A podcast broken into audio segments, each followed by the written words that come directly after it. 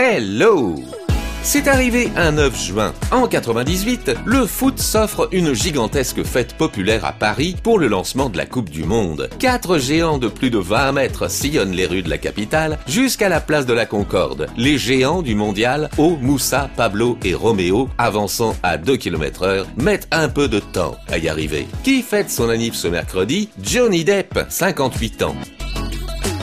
Dans ma story du jour, j'ai Avril Lavigne. En juin 2002, elle sort son premier single, Complicated.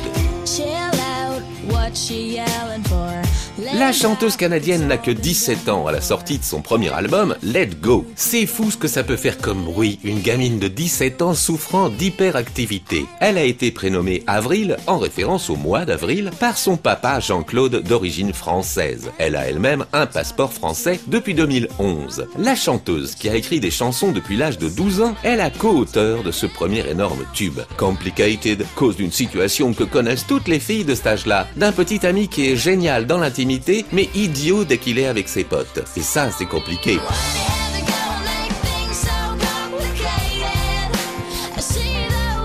Avec son look grunge, ses beaux yeux maquillés au bouchon, ce côté rebelle et punky qui fait d'elle une sorte d'anti-Britney Spears, elle séduit les ados d'entrée de jeu. 20 ans plus tard, avec plus de 40 millions d'albums vendus, l'hyperactive est toujours là. Voilà, vous en savez peut-être un petit peu plus sur la franco-canadienne Avril Lavigne.